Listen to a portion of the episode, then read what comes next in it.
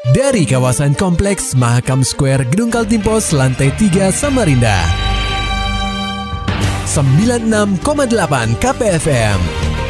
Kita akan ikuti program KP Flash News.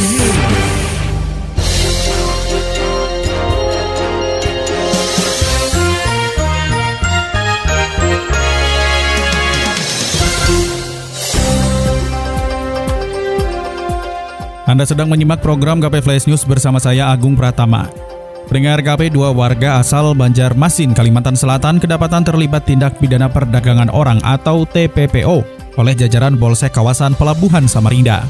Keduanya yakni JI dan RA diamankan pada Sabtu 22 Juli 2023 di salah satu hotel di Jalan Imam Bonjol, di mana keduanya menawarkan jasa prostitusi online melalui aplikasi micet dengan tarif Rp900.000 untuk sekali melayani pria hidung belang. Wakapol Resta Samarinda AKBP Eko Budiarto menerangkan, kedua pelaku ini nekat menjajakan seorang perempuan yang tak lain adalah istri dari salah satu pelaku berinisial JI.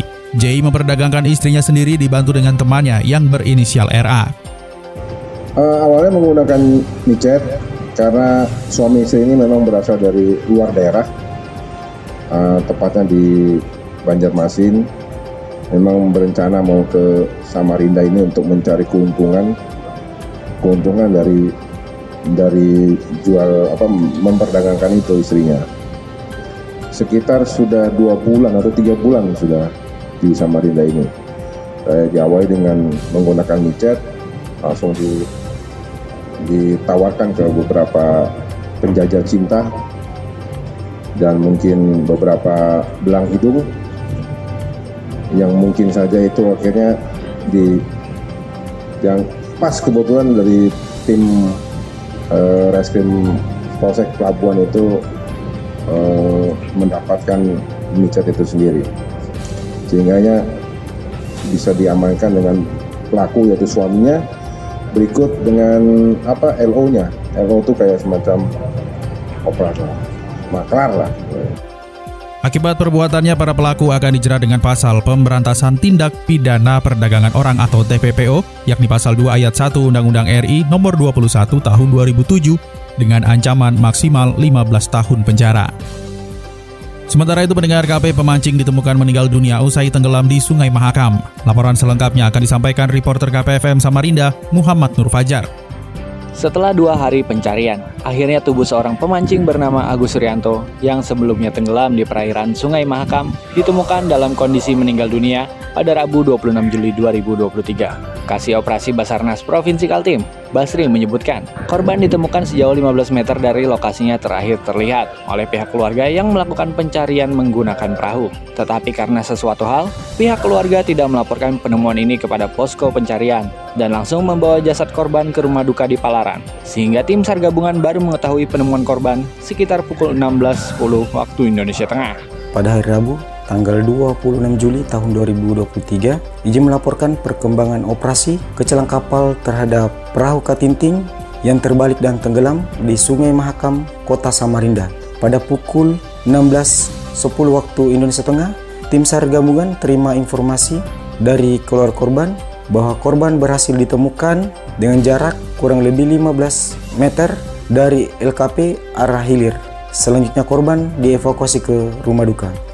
Lebih lanjut, pihak keluarga menolak membawa jenazah korban ke rumah sakit dan memilih untuk langsung menguburkan jenazah korban setelah memberikan surat keterangan kepada pihak kepolisian. KPFM Samarinda, Muhammad Nur Fajar melaporkan. Kita beralih ke kabar olahraga pendengar KP, atlet kickboxing Kaltim ikut selek prof, matangkan persiapan menuju prapon. Laporan selengkapnya akan disampaikan oleh reporter KPFM Samarinda, Maulani Al-Amin. Sebanyak 46 atlet dari 8 pengurus cabang Kickboxing Indonesia atau KBI di Kaltim ambil bagian dalam seleksi provinsi atau Selekprov. Berlangsung di halaman parkir Samarinda Square di Jalan M. Yamin, Samarinda, Sabtu 22 Juli 2023. Ajang tersebut merupakan seleksi atlet Kaltim untuk berlaga di kualifikasi Pekan Olahraga Nasional atau Prapon Oktober tahun ini.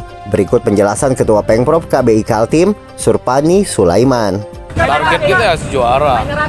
Kita ini kan pernah juara umum di, di Jakarta. Dan saya akan mengulang kesuksesan itu dengan event-event seperti ini. Kita akan melihat kesiapan atlet-atlet kita. Para atlet bersaing di 20 kelas di kategori tarung yang dipertandingkan. Sementara itu, Wakil Ketua Konikal Tim, Ego Arifin berharap kegiatan ini menjadi ajang untuk membentuk tim terbaik kickboxing Kaltim. KPFM Samarinda, Maulani Alamin melaporkan. Maulani Alamin, Muhammad Nur Fajar, KPFM Samarinda. Serta dapatkan berita-berita selengkapnya di www.968kpfm.co.id.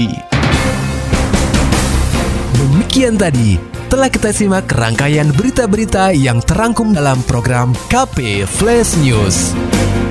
Persembahan dari 96,8 KPFM. Terima kasih dan sampai jumpa.